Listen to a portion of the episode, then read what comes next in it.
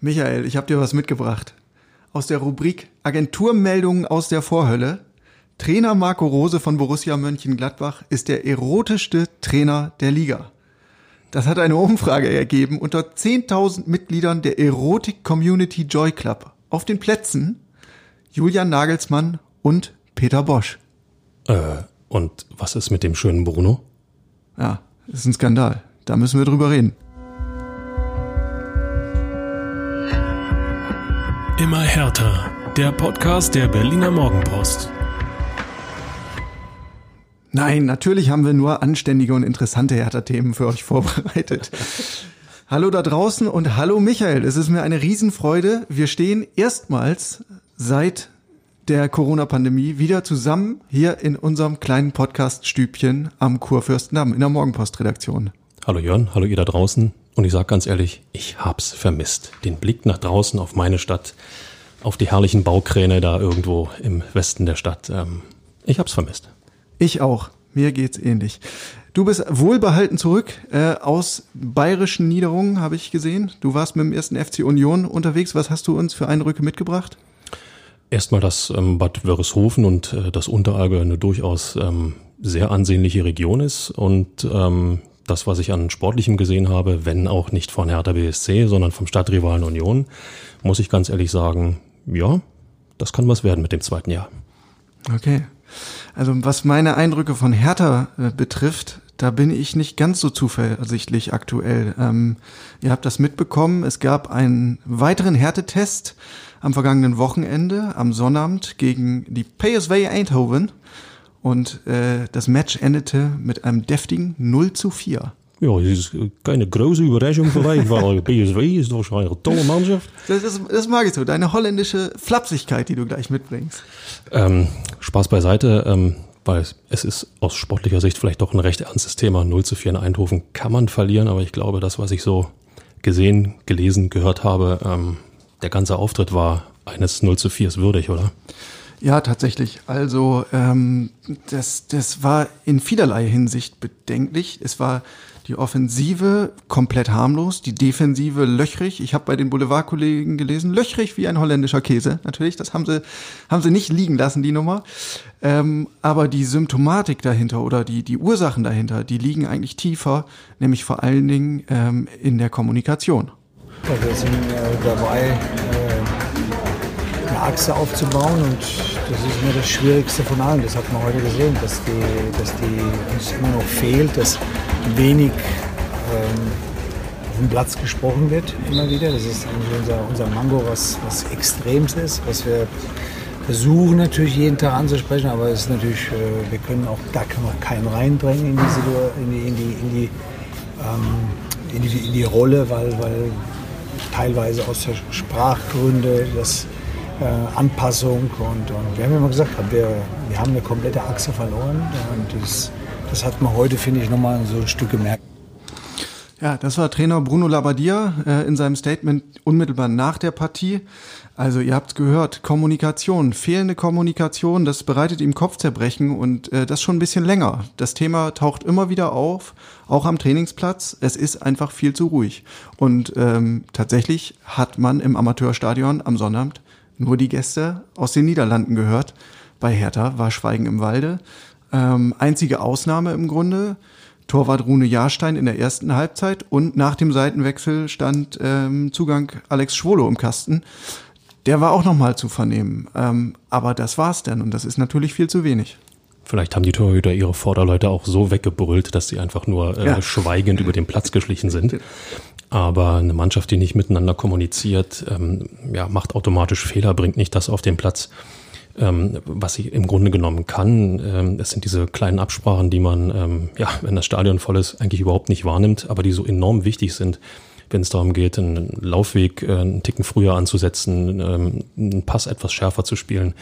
Wenn das jetzt in der Vorbereitung schon nicht als Automatismus eingeübt wird, dann Halleluja. Ja, das finde ich ja, ist, ist also wenn es was äh, Interessantes an Geisterspielen gibt, dann ja den Umstand, dass man endlich mal richtig intensiv hört, was so auf dem Spielfeld äh, stattfindet. Und gerade wenn man den FC Bayern erlebt als die Erfolgsmannschaft schlechthin, du hast es, glaube ich, in der Försterei mitbekommen, ich beim Pokalfinale im Olympiastadion, da wird permanent kommuniziert. Von vorne bis hinten gibt es Ansagen, sodass du auch immer dich als Kollektiv bewegst, weil natürlich hast du keine Augen im Rücken, sondern du brauchst von hinten das Signal, wir sind da, wir gehen den Weg mit und du läufst vor mir nicht ins Leere. Das ist ähm, ehrlich gesagt sensationell gewesen, das, das äh, entsprechend mal mitzuhören. Ähm, auch was an, ähm, ja, es ist im Profibereich ja so üblich, was an Trash-Talk äh, so unterwegs ist, den anderen mal ein bisschen anfrotzeln oder den anderen mal so ein bisschen anjucken und ähm, aber im nächsten Moment äh, den eigenen Mitspieler wieder ähm, pushen, motivieren, auffordern, weiterzumachen. Ähm, man hatte das Gefühl, da ist, ähm, ja, weiß ich nicht, Talk im Turm statt irgendwie Fußball auf dem Rasen. Ja. Die Frage bei Hertha ist jetzt natürlich, wie kriegt man dieses Problem gelöst und wer kommt eigentlich überhaupt in Frage, wenn es darum geht, so eine Führungsrolle zu übernehmen. So, und Rüne Jahrstein als der Älteste im Kader, der wäre natürlich theoretisch einer. Aber das Problem ist jetzt seit der Vorsaison bekannt. Ihm fehlt einfach die Stabilität bei der Leistung. Und auch gegen Eindhoven war es wieder so. Das erste Gegentor, da macht er keine gute Figur. Da buxiert er sich irgendwie äh, den Ball halb selbst ins Netz. So, und das ist dann schwierig, denn wirst du halt in der Mannschaft auch nicht akzeptiert als die Führungsperson, wenn du nicht die stabile Leistung bringst. Zumal als Torwart, ähm, ja, der Bereich, in dem sich ein Torwart bewegt, ist ja bekannt und ähm, äh, im Profibereich äh, äh, sagen wir mal, sind die äh, Torhüter doch eher zwischen den Pfosten zu verorten, nicht so wie im Jugendbereich. Ich hatte in der Jugendmannschaft bei mir einen, der äh, Torwart gespielt hat, Vorlagen gegeben hat und selber Tore geschossen hat.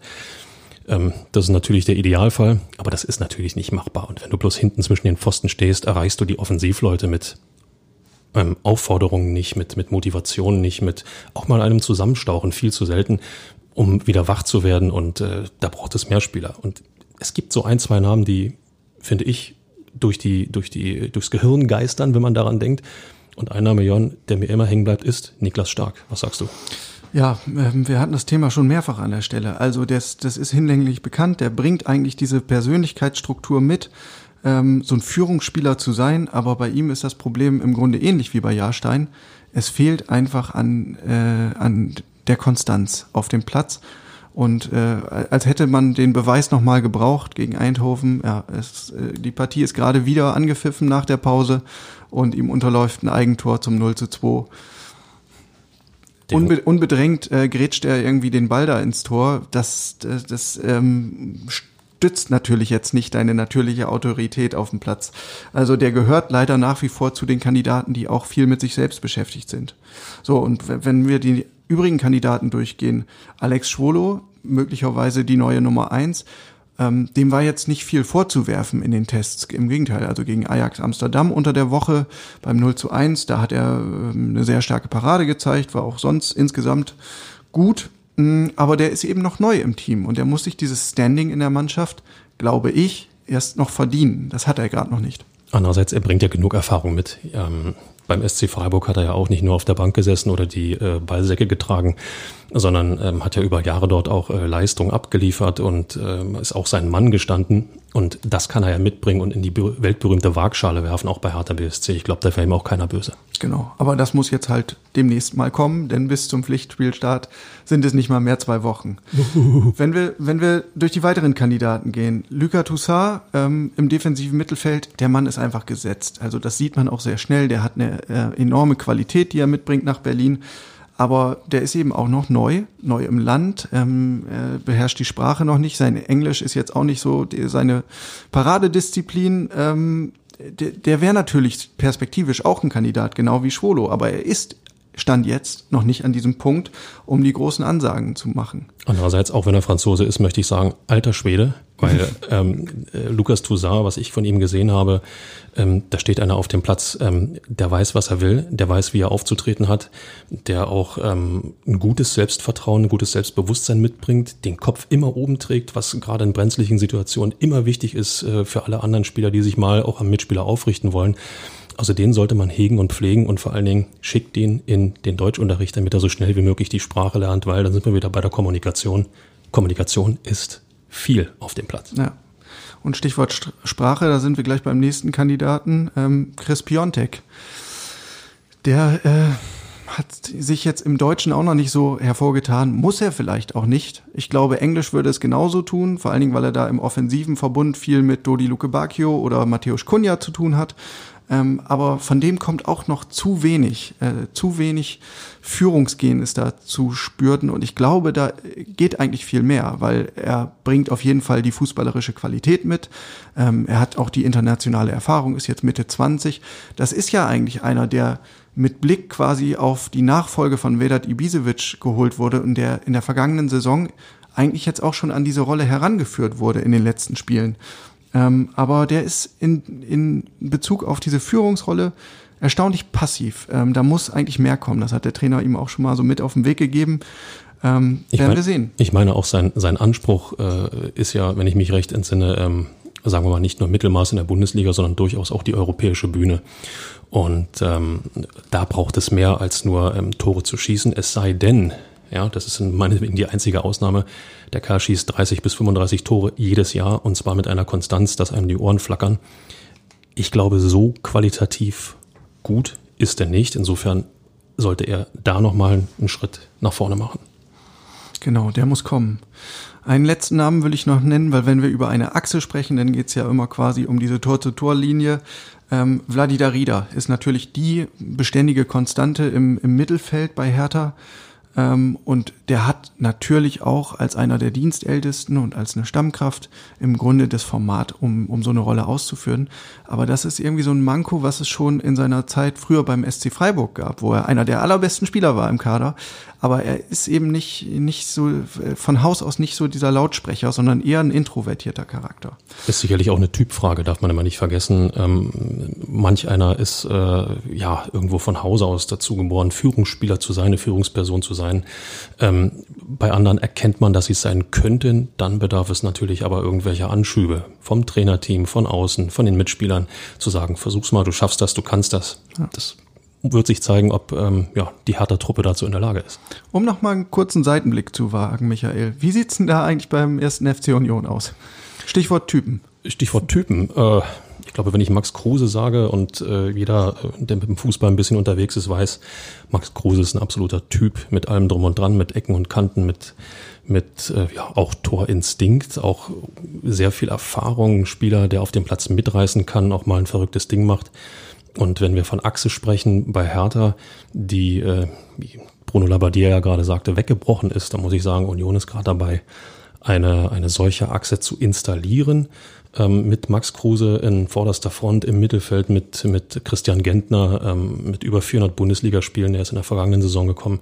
Dahinter in der Abwehr Robin Knoche, jetzt aus Wolfsburg verpflichtet, auch keinen, kein unbeschriebenes Blatt in der Bundesliga. Also diese Dreierkette, sage ich mal, diese Achse Knoche, Gentner, Kruse, ähm, kann Union tatsächlich unglaublichen Halt geben im zweiten Bundesliga-Jahr. Gut, und ich, ich registriere, es sind auf jeden Fall ein paar Neuankömmlinge dabei, wenn es darum geht, diese Achse zu bilden. Und die fehlen jetzt gerade bei Hertha noch so ein bisschen. Und so kommt es zu so einer etwas skurril anmutenden Situation, dass Bruno Labbadia tatsächlich sagt, so die alten Haudegen, Vedat Ibisevic, Per Schellbrett, die fehlen uns gerade. Ähm, aber er betont im selben Atemzug, das ist ein gewollter Umbruch.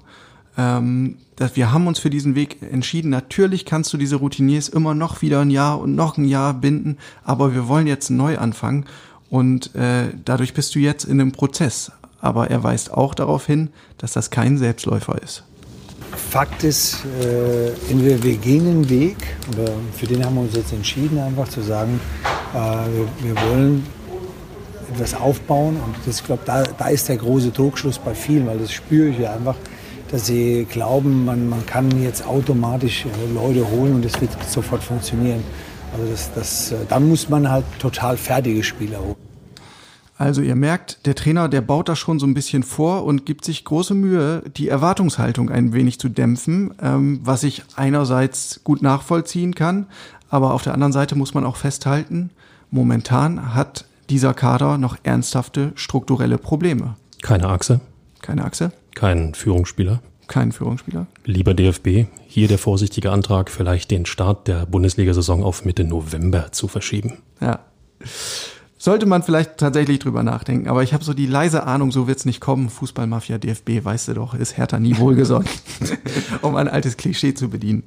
Nein, also tatsächlich sind auch die Eindrücke, die wir am Trainingsplatz sammeln, wir haben ja äh, zwei bis dreimal pro Woche die Gelegenheit, eine Einheit zu sehen, ähm, die gehen so in dieselbe Richtung. Ich sehe ein bisschen wenig Lockerheit, ein bisschen wenig Lachen und eben auch selbst bei Trainingsspielen wenig Kommunikation.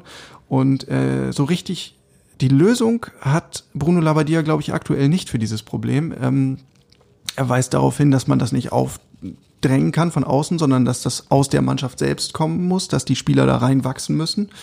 Ähm, aber ich frage mich so langsam, ob er es sich da nicht ein wenig zu einfach macht. Die Vorbereitung läuft jetzt fünf Wochen, du hast noch zwei Wochen bis zum Pflichtspielstart und du merkst einfach, okay, äh, bis jetzt hat sich niemand aufgedrängt, bis jetzt übernimmt niemand diese Rolle.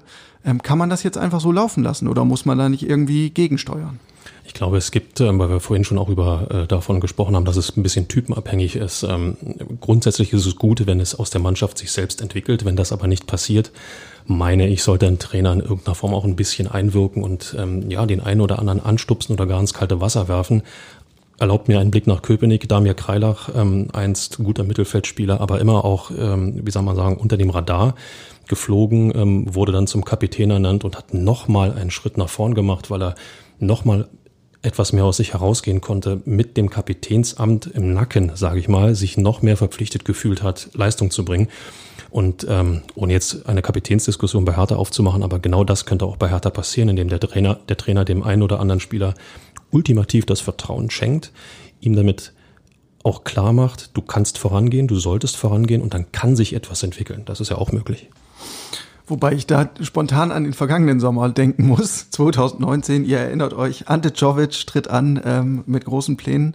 Und da war es so, dass man ganz bewusst gesagt hat, Niklas Stark, du bist jetzt unser Abwehrchef und wirst Vizekapitän. Marco Grujic, du bist mein Mann im Mittelfeld, du bist mein Boss auf dem Platz, mein verlängerter Arm.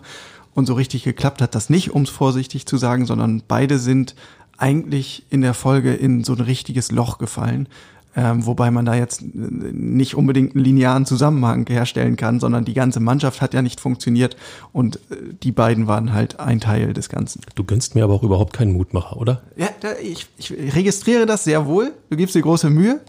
Ähm, aber das gehört ja nun mal auch zur Wahrheit. Tut mir leid muss ich hier in die Rolle der Negative Nancy irgendwie reinspringen. Du kannst dich wieder ein bisschen ähm, versuchen, da raus äh, ja, zu lavieren, indem du äh, mal ein paar positive Worte über die Zugänge fallen lässt. Lukas Tosar hatten wir ja schon leicht angerissen, leicht thematisiert, aber was ist mit dem Kollegen, wer ist da? Seefuig? Deo, sagen wir. Deo. Deo. Deo Seefuig, ja.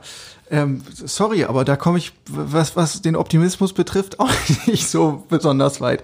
Also, was total auffällt bei ihm ist, ähm, der ist immer im 100%-Modus.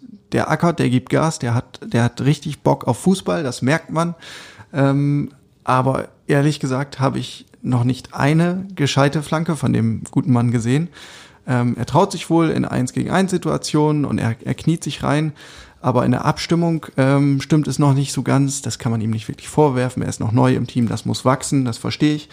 Aber ähm, was die Qualität der Flanken betrifft, da hätte ich mir ehrlich gesagt ein bisschen mehr erhofft. Im Zeitalter des gepflegten Kurzpassspiels und angesichts des Fehlens von Kopfballungeheuern wie Horst Rubesch werden Flanken ohnehin überschätzt. Siehst du, du kriegst wieder den positiven Spin hin. Sehr schön. Ja, Luca Toussaint haben wir drüber gesprochen. Also der bringt wirklich Präsenz mit. Ähm, seine Spielverlagerungen sind sehr gut. Er spielt tolle Diagonalbälle, so ein bisschen im Stile eines, eines Quarterbacks beim American Football. Ähm, das macht mir Hoffnung. Und Alex Schwolo, wie gesagt, hat auch schon ganz positive Ansätze gezeigt auf jeden Fall. Der darf gerne noch ein bisschen selbstbewusster werden im Auftreten ähm, und auch lauter, was die, was die Führung seiner Mitspieler, seiner Vorderleute betrifft. Mhm überhaupt ähm, zu den spielerischen Eindrücken nochmal gegen Eindhoven.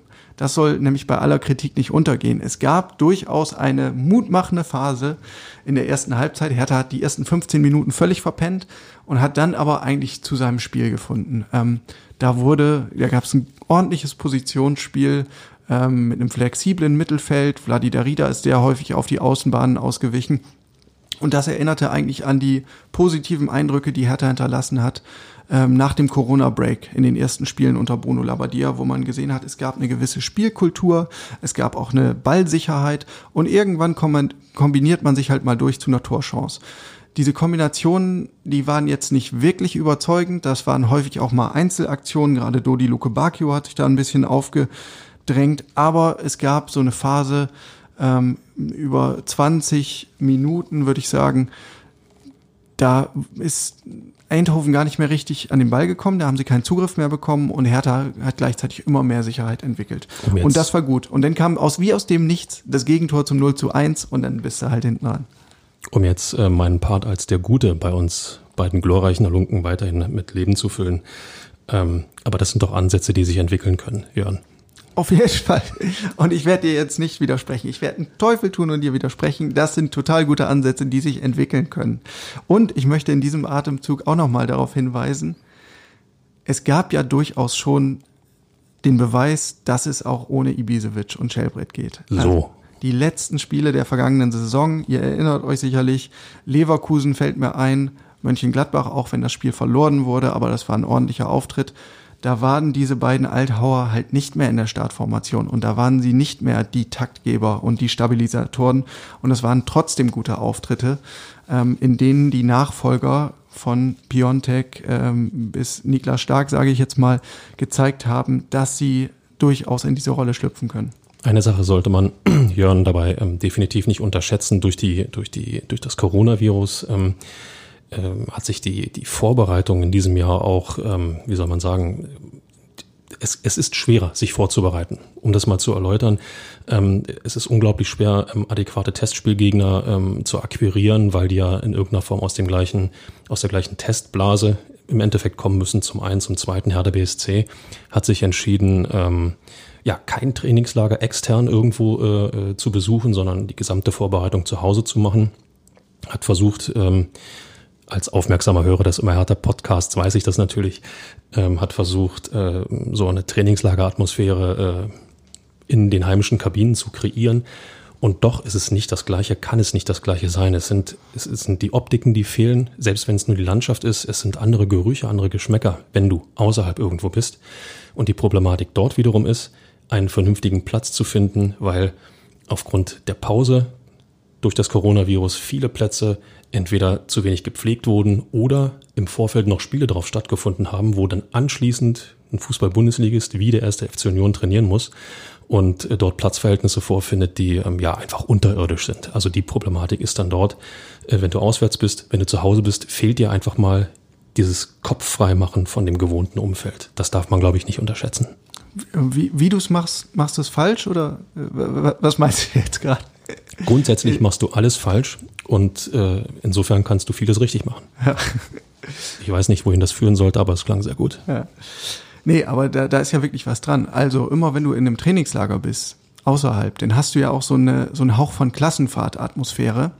Und es, es bildet sich schon nochmal die Chance, irgendwie am Team Spirit zu feilen. Und ich erinnere mich zum Beispiel auch an ein Sommertrainingslager in Österreich, ähm, wo Paul Dardai ganz bewusst gesagt hat, so, heute machen wir mal einen Mannschaftsabend und da trinken wir vielleicht auch mal ein Bier zusammen und dann gehen wir auf die Bühne und machen Karaoke und jeder muss ein Lied singen und sich irgendwie zum Horst machen und unterm Strich schweißt uns das zusammen. Oder lass es irgendwie die üblichen Teambuilding-Maßnahmen sein, mal eine Rafting-Tour zu machen, was es in der Vergangenheit gab.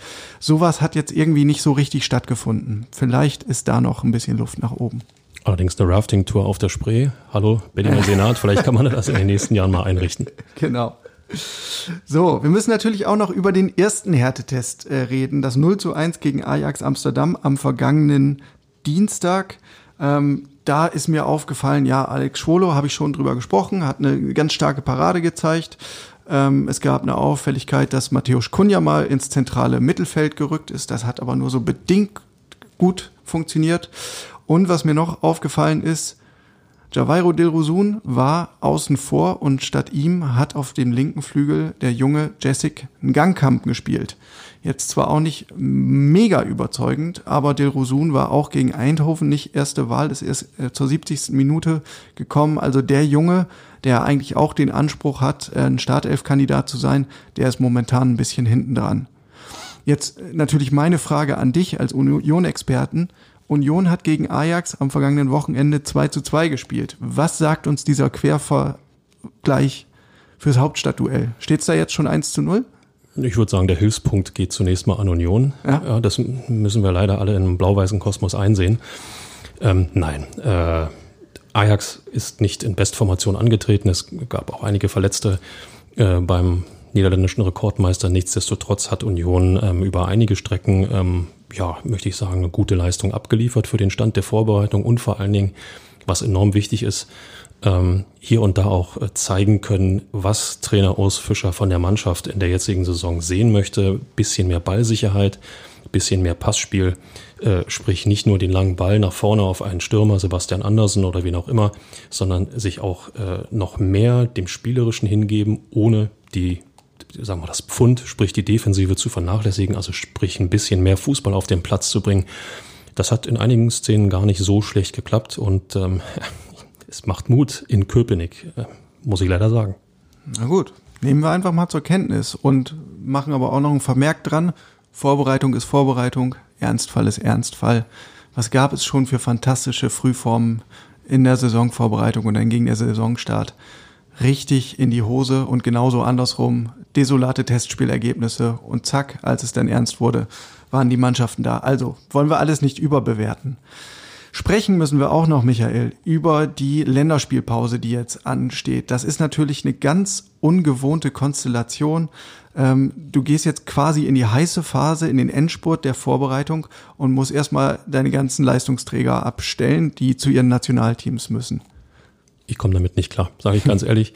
Für mich äh, gab es immer vorher Pflichtspiele. Ähm, man hat schon den einen oder anderen Bundesliga-Punkt-Sieg eingefahren oder die erste Niederlage einstecken können und die erste Länderspielpause im September war so immer der erste Moment für Mannschaften, um mal aus dem Vorbereitungsirrsinn, Saisonstart, Hoffnung rauszukommen und ähm, entweder etwas komplett anderes ähm, wahrzunehmen oder gleich nochmal zu justieren. Das entfällt jetzt total. Ähm, kann für alle Vereine während der Saison zur Problematik werden und ähm, ich möchte nicht in der Haut vom Bundestrainer stecken. Ähm, Joachim Löw kriegt Nationalspieler, die aus der Vorbereitung kommen, ohne ein Pflichtspiel absolviert zu haben. Das einzig Positive ist, den anderen Nationen geht's genauso. Ja, und genauso wie Hertha äh, geht es natürlich auch anderen Clubs genauso.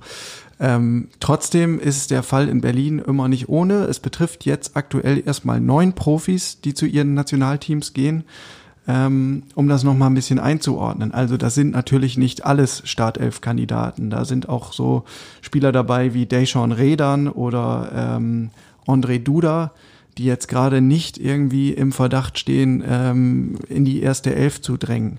Trotzdem hast du Leute, die dir jetzt fehlen. Chris Piontek als gesetzter Stürmer, äh, der Josif der zur holländischen U21 muss, als der Rechtsverteidiger, den du dir gerade geholt hast, Vladida Rida als der Mittelfeldmotor. Ähm, Rune Jahrstein, muss man fairerweise sagen, ist immer noch ein Kandidat für, für die Nummer eins. Und Arne Meyer ist sicherlich auch jemand, ähm, der Richtung Startelf schielen darf. Da ich ja der Gute von uns beiden heute bin, ähm, sehe ich natürlich den Vorteil, dass diese Spieler sofort Spielpraxis auf höchstem Niveau sammeln können. Das kann für den Rest der Mannschaft eine Initialzündung bedeuten, ähm, die jetzt noch in der Vorbereitung sind und ähm, wir werden sehen, was passiert. Ja, oder sie bringen eine Verletzung mit. Das wollte ich hören von dir. Immer gut drauf, immer positiv. Ach, so kennt man mich. Naja. Äh, nee, tatsächlich ist es ein kleines Problem und Hertha ähm, ist gerade ziemlich bemüht, dass äh, zumindest einige der Nationalspieler schnell wieder nach Berlin zurückkehren. Und äh, möglich ist das Ganze durch ein neues Reglement der FIFA. Der Weltverband hat gesagt, Moment, Moment, Moment, wenn diese Länderspiele in einem Risikogebiet, in einem Corona-Risikogebiet stattfinden, dann haben die Clubs keine Abstellungspflicht, anders als sonst. Und das betrifft ähm, bei Hertha tatsächlich ein paar Kandidaten. Die holländische U21 zum Beispiel, die würde erstmal in Weißrussland spielen, also das betrifft Dilrosun, Seefolk und Redan. Ähm, da sagen sie bei Hertha, Moment, äh, Risikogebiet wollen wir nicht. Ähm, dasselbe gilt für die Slowakei mit Peter Pekarik und André Duda, die würde es nach Israel ziehen und auch Polen mit Chris Piontek, die müssten nach Bosnien-Herzegowina und das äh, ist hinlänglich bekannt, auf dem Balkan grasiert das Virus nun mal auch. Ähm, und da wird gerade aber noch seitens des polnischen Verbandes verhandelt, ob man dieses Spiel nicht irgendwie auf neutralen Boden bekommt. Ne? Es sind ja immerhin Nations League Begegnungen und bei der U21 äh, geht es um die EM-Qualifikation. Also die kannst du jetzt auch nicht einfach willkürlich verschieben, sondern da müssen irgendwie Lösungen her. Und das führt jetzt gerade zu so einer fiesen Spannung. Die Verbände finden es natürlich auch blöde, die Nationalverbände, ähm, dass sie womöglich durch diese Regelung jetzt irgendwie einen Wettbewerbsnachteil haben, wenn ihre besten Spieler nicht abgestellt werden dürfen. Und die Clubs denken, ähm, Moment, wir können die jetzt gut gebrauchen, wir, in der Vorbereitung könnten wir uns einspielen. Außerdem kommen die denn so kurz vor knapp wieder. Äh, und wenn sie noch aus Risikogebieten kommen, dann müssen sie womöglich für fünf Tage erstmal in Quarantäne. Ähm, und dann verpassen die schlicht den Pflichtspielstart, dann stehen die nicht zur Verfügung. Es passiert jetzt im Endeffekt genau das, ähm, wovor ähm, ja einige Experten, sehr, sehr viele Fans und Fußballpuristen äh, schon bei der Einführung dieser Nations League gewarnt haben. Der Spielplan an sich, ähm, der Rahmenterminkalender, den die UEFA vorgibt, der ist so proppenvoll, dass diese Termine, ähm, diese, die, ja, diese Pflichtländerspiele sind sie dann im Endeffekt, äh, eigentlich überhaupt keinen Platz mehr haben. Man hat als Nationalmannschaft, als Nationalverband sehr, sehr wenig Flexibilität, was die Nationalspieler angeht. Und ähm, die, der erste Reflex äh, wäre oder hätte ja sein können, okay, man hat die EM verschoben, man muss die Saisonstarts entsprechend verschieben, man verschiebt auch die Nations League.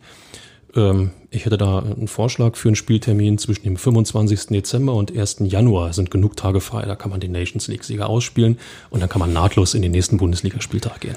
Wunderbar. Wer braucht eine Winterpause? Niemand. Wo, ja, wo ist der Winter? Also brauchst du auch keine Pause. Klingt für mich nach einer schlüssigen Argumentation. Legen wir vor. Ähm, was hatten wir sonst noch in der Hertha-Woche? Ach nee, ein, eine Sache habe ich noch vergessen zu dieser Länderspiel-Abstellungsgeschichte, äh, weil in dieser Gemengenlage zwischen nationalen Verbänden, Clubs und der FIFA ist jetzt womöglich das entscheidende Rädchen das Gesundheitsamt Charlottenburg-Wilmersdorf. Ja.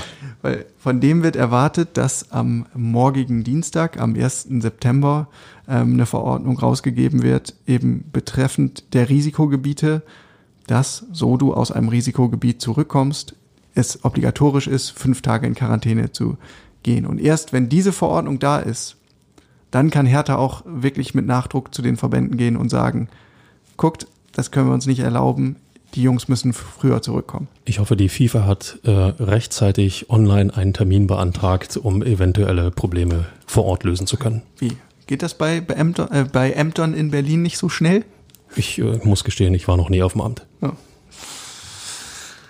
So, was hatten wir sonst noch, Michael, in der Hertha-Woche? Ach so, es gab den angekündigten Gesprächstermin mit Michael Preetz, mit dem Manager ähm, da ging es unter anderem um die Suche nach einem neuen Hauptsponsor, nachdem man sich von Teddy getrennt hat, dem beliebten gelben Emblem auf dem blau-weißen Hemd. Ich kann nichts anderes als grinsen. Ich fand Teddy immer schrecklich, aber das ist meine persönliche Meinung.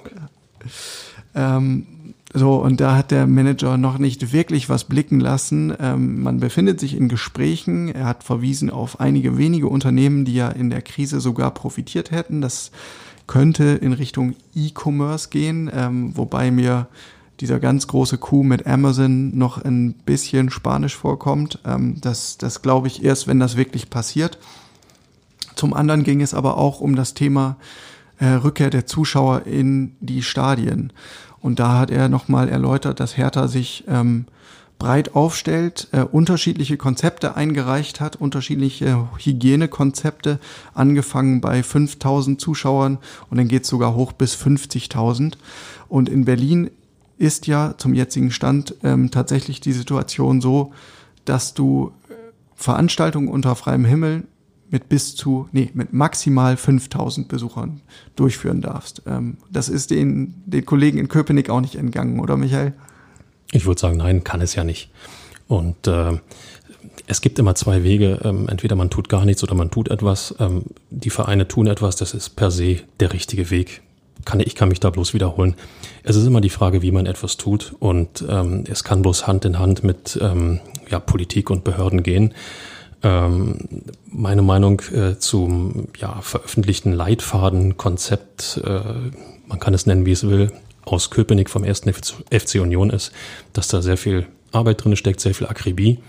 Man hätte aber vielleicht, bevor man die Öffentlichkeit mit äh, ja, diesem Pamphlet sozusagen äh, ähm, fast erschlägt, möchte ich sagen, das in der Politik entsprechend abklopfen müssen, ohne die Politik unter Druck zu setzen, praktisch zeitgleich die Politik zu informieren und die Ämter zu informieren und die Öffentlichkeit. Die schürt in der Öffentlichkeit eine Erwartungshaltung, ähm, die bei der Politik nur Druck verursachen kann, so nach dem Motto, ihr habt da doch und das klingt doch gut in unseren Augen, jetzt macht aber auch mal gefälligst. Und ich finde, das kann nicht der richtige Weg sein. Grundsätzlich ist es richtig, sich darüber Gedanken zu machen und dass Hertha das tut. Ähm, ich bitte dich, 75.000 Menschen gehen in dieses Olympiastadion und äh, es wäre ja fahrlässig, wenn, wenn dann keine Idee oder keine Überlegungen stattfinden würden. Genau. Aber man will auf jeden Fall von Vereinsseite nicht äh, vorausgaloppieren. Das hat Michael Preetz nochmal betont alles immer in engster Absprache mit den Ämtern, mit der Politik. Ähm, und erst wenn man sich da einig ist, dann wird man irgendwas öffentlich kommunizieren. Warten wir mal ab, was dabei herauskommt. Wie ist, ähm, wie ist, äh, wie ist dein Eindruck? Glaubst du, dass äh, im Olympiastadion ein paar Zuschauer stattfinden können, wenn die Liga wieder losgeht? Ich habe meine Zweifel, aber das liegt vorrangig eben an der an der äh, Gesamtlage, an den steigenden Infektionszahlen. Ähm, ich verstehe tatsächlich auch den Satz von Horst Seehofer vom Innenminister, wenn er sagt, die Leute verstehen es nicht, ähm, dass man irgendwie in den öffentlichen Verkehrsmitteln fahren kann, aber man darf nicht unter freiem Himmel ins Stadion. Trotzdem glaube ich, ist es jetzt gerade so eine, äh, ja, es spielen größere Entwicklungen eine Rolle, um zu sagen, wir wollen jetzt gerade nicht das Signal aussenden, ähm, Leute zu Massenveranstaltungen, das ist okay. Ich glaube, peu à peu, peu kommt man dahin, aber vielleicht nicht unbedingt zum Saisonstart. Ich glaube, ähm, ja, es braucht Disziplin von uns allen, das ist der Punkt. Ähm, ich, äh, du ja auch, wir hatten das zweifelhafte Vergnügen, diese Geisterspieler journalistisch begleiten zu dürfen. Und ähm, ja, trotz der Pöbeleien auf dem Platz, so möchte ich es mal nennen, waren es einfach tote Spiele. Es, es fehlt alles, es fehlt äh, Atmosphäre, es fehlt Glanz, es fehlt Drama, es fehlt, ich sag mal, das Fiepen in den Ohren nach 90 Minuten, wenn, wenn eine Kulisse permanent Geräusche macht. Ähm, das möchten wir natürlich alle wieder haben, aber ähm, naja, in dem Fall so muss die Jacke näher sein als das Hemd. Oder so ähnlich. Und, und das Fiepen in den Ohren bei 5000 Besuchern im Olympiastadion, das höre ich auch noch nicht ganz. Nee, da muss der Wind ganz günstig stehen.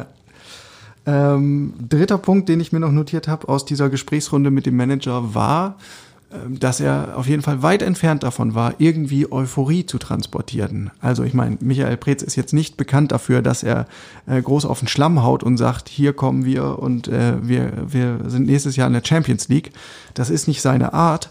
Ähm, aber selbst er war schon mal, hat schon mal mehr Zuversicht und Optimismus verströmt.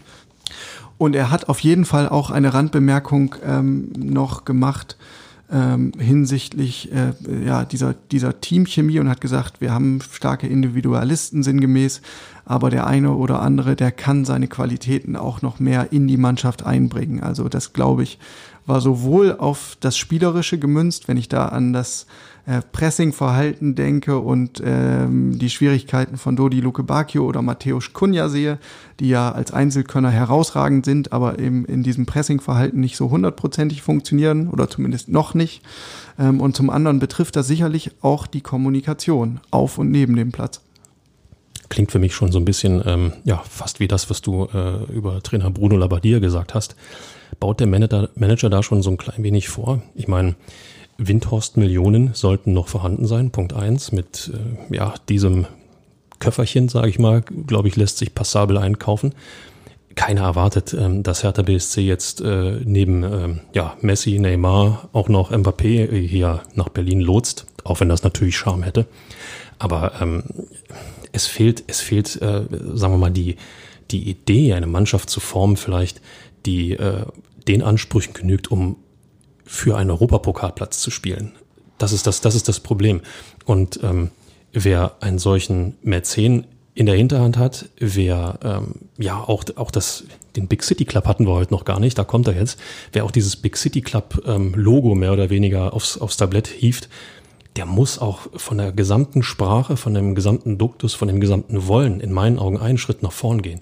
Ich finde Vereine und ähm, handelnde Personen sympathischer, wenn sie ein Ziel formulieren und meinetwegen daran scheitern, als wenn sie kein Ziel formulieren und immer klein bleiben. Es ist dann immer die Frage, wie man entsprechend an diesem Ziel scheitert. Aber kein Ziel zu setzen und das Ziel kann nicht sein, äh, Platz 10 ist schön. Ich glaube, zu diesem Stichwort machen wir einfach nochmal einen Sonderpodcast irgendwann, weil gerade in Berlin war das ja immer ein gern genommenes Thema. Ähm, so diese Zurückhaltung von Michael Preetz und ähm, man müsste doch mal ein bisschen mehr auf Hauptstadtclub machen.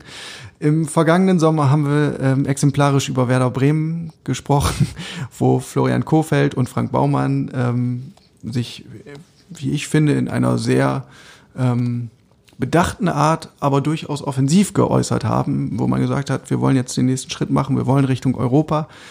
Das Ende kennen wir alle, Relegation gegen Heidenheim. Aber das ausgesprochene Wort macht auch was im Kopf der Konkurrenz. Wenn man überhaupt nichts nach vorne transportieren möchte, verbal, dann wird die Konkurrenz immer sagen, Hertha BSC, okay, graue Maus der Liga, Berlin, alles schön, tolles Olympiastadion, Berlin, super Stadt. Feierabend, mehr ist da nicht. Wenn man aber nach Berlin kommt und Worte von den Machern im Kopf hat, okay, die wollen einen Schritt nach vorne gehen. Ja, das wird den Gegner zusätzlich motivieren, richtig, wird aber auch die eigene Mannschaft gegen einen noch motivierteren Gegner zu höheren Leistungen bringen. Ähm, insofern ein bisschen aus dem Schneckenhaus rauskommen, kann einfach nicht verkehrt sein. Dann breche ich jetzt nochmal eine Lanze für Michael Preetz, der hat gesagt, noch ist es zu früh dafür. Und das kann man ja auch tatsächlich so vertreten. Ähm, das Transferfenster ist extrem lang geöffnet, nämlich bis 5. Oktober.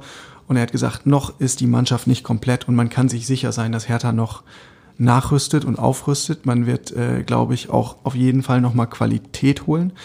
Aber es wird dauern, weil wie immer, egal wie lang das Transferfenster ist, die Dinge schieben sich so zurecht, dass es am Ende nochmal Fahrt aufnimmt. Wenn der Druck wächst, wenn die Handlungs, äh, wenn, wenn man handeln muss, wenn Verkäufe getätigt werden und eben diese Dominoketten in Gang kommen. Die einen kaufen Spieler X, so dann braucht der abgebende Verein einen Nachfolger und zack, hast du so einen Dominoeffekt. Das kennen wir aus anderen Jahren. Ähm, insofern warten wir mal ab, was der Manager dann nach dem 5. Oktober sagt. Ich glaube, ihr habt gerade alle gemerkt, wie dezent mir der Kollege Jörn Lange die Karte des Bad Guy rübergeschoben hat. Ich wollte das nur mal vermerkt wissen. Ich kann ja jetzt nicht die ganze Folge so durchziehen und immer der Negative sein. So, wir nähern uns der 45-Minuten-Marke. Deswegen noch ganz kurz ähm, zu den Dingen, die, die auf jeden Fall noch mit sollen.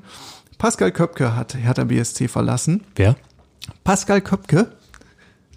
Nein? Nichts? Ich kenne Andi Köpke. Ja.